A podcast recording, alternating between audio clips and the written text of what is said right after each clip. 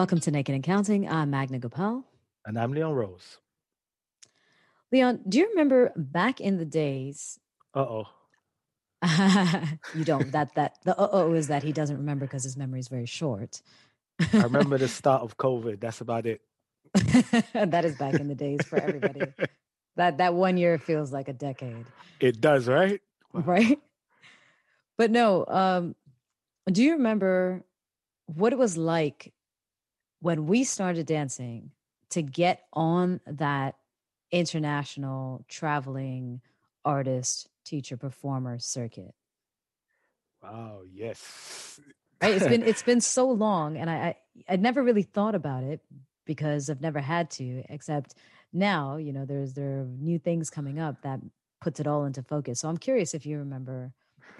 I it, it was kind of happened like everything happened by accident for me.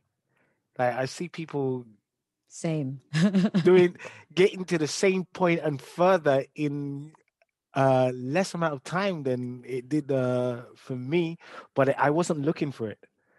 I really wasn't looking for it. It was, you know, we didn't have the internet.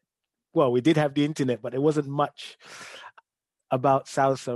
Um, well, it's only Edie the Salsa Freak. She had her website, and we right. learned everything from there. You know, so when Bacardi started bringing over the artists, um, I think it was in 1999, I believe. Well, actually, they started before that. But when Bacardi and All Star Entertainment started traveling around with these international artists, you kind of got to see, oh, look, this is this is what can what we can get to. You right, know, we can right. we can become a Johnny Vazquez or a Francisco Vazquez. All we need to do right. is dance well, you know, and because there wasn't that many uh, festivals at the time, um, it was kind of not easy, but if you had the talent back in those days there, um, you know, everybody would go to the congresses. You'd almost right. see the same people at the congresses. So the promoters were always going around to every congress, or people that wanted to become promoters, they were seeing what's there. They see who they want, or who and makes the congress. their own event. You know, so a lot of the same people are traveling to the same congresses. Right. You know, so it was at the it was yeah it was like um it still happens today I guess but those days it was it was only it one was type much, of congress right only salsa exactly it was also very different for me because I never I never went to the events with the idea of becoming an artist mm-hmm. I just went to social dance and that's yeah. where my reputation built up I remember going to I think 2004 Paris was the first one that I went to internationally. And Super Mario had already met me in Canada. And he basically pimped me out. He's like, yo, she can follow anything, you know? And then somebody's like, whatever, let me try. And then they would try and they're like, oh shit, she can follow everything. And then was that me? It was you, Mushy. You remember Mushy? Yeah, yeah. I feel like I never really intended to kind of build that name or build that reputation so I could be an artist and travel and teach. It just kind of like you said you know it just kind of happened as a result yeah. of that that word of mouth. Whereas now you know, it's so different you know like back then you're right we didn't have um people recording everything. I mean when you danced there were no cameras people watched like if you were if you were good people just stood around and watched you. There was no one with a oh, freaking the big camera. circles. Yep those and, are the days. You, you you made it when you had a circle. If you didn't have a circle you were no good. Right.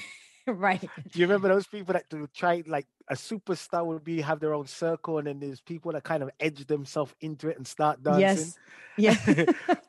I, I saw that once where somebody did that and the kind of the circle ate them up and spat them out. So they weren't there anymore. you know? I don't even know what that looks like, but I, I'm picturing it right now.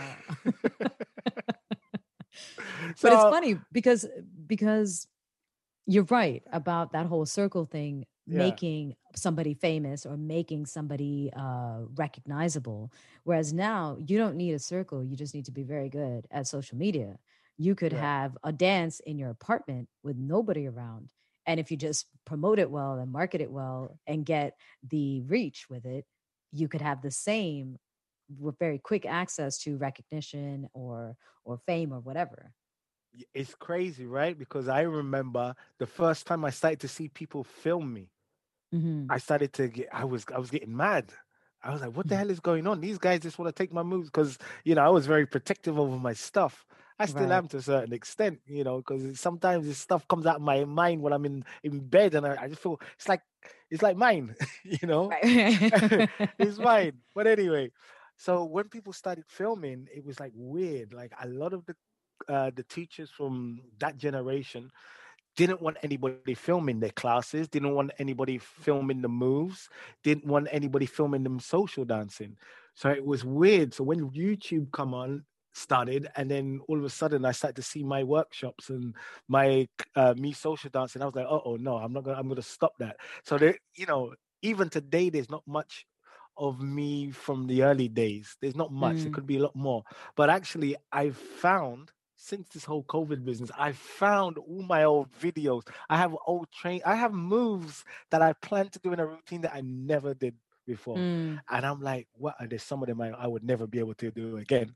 But I, I have the video, which is crazy. So I, I decided I'm, I'm going to start sharing some of the old stuff, man, because there's some really cool um, things that might be interesting. I'm not one of those people that like to go and film myself that much uh, dancing and doing that Yeah. stuff. There. But, you know, this there, there are people doing that. And where they're getting, they getting to that point. They get they getting to that superstar status. Mhm. And there is some that you know I've been studying it for the last couple of weeks now. 'cause I really really try to get into this Instagram business. Mhm. Um, and I've seen some actual talent. I've seen a lot of talent that I didn't know. There is a, there are a lot of talented people out there 100% and even when we used to travel you know you would have your main artist lineup which was kind of the same people more or less you know that were traveling to different events but anytime i'd go there and you would social dance with people i was like who are you who are these people they're like so good you know but then Yeah. they would just kind of disappear they wouldn't attend another event and and that was the end of it whereas now once you do have a really awesome dance, guaranteed there is someone recording it, guaranteed you've got proof of it. And now you can actually start to get access to those that talent that never really tried to become a talent, you know?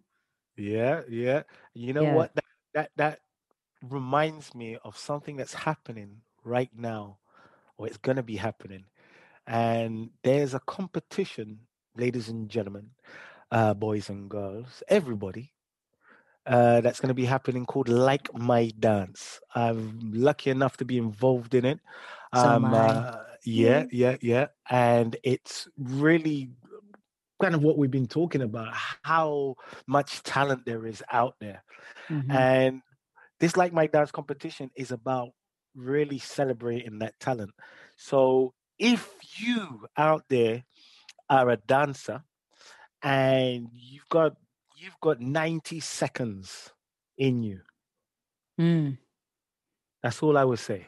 And there's never been a time like the present, even before we had all these videos, we had YouTube channels, we had Instagram accounts and all of that stuff, and people were posting. But right now, everyone is online. That's all we're doing is we are online Yeah. all day, every day. So right now is your chance to shine. And I am uh, very excited to be a judge in this. Yep. I'm already smiling, grinning ear to ear, thinking about all the kind of videos and the pe- people's dances that I'm going to get a chance to to look at. So yeah, if you got 90 seconds in you, as Leon said, this is what you need to be doing. Definitely. You know, go and check out the Instagram page, like my dance online, uh, the Facebook page, like my dance online.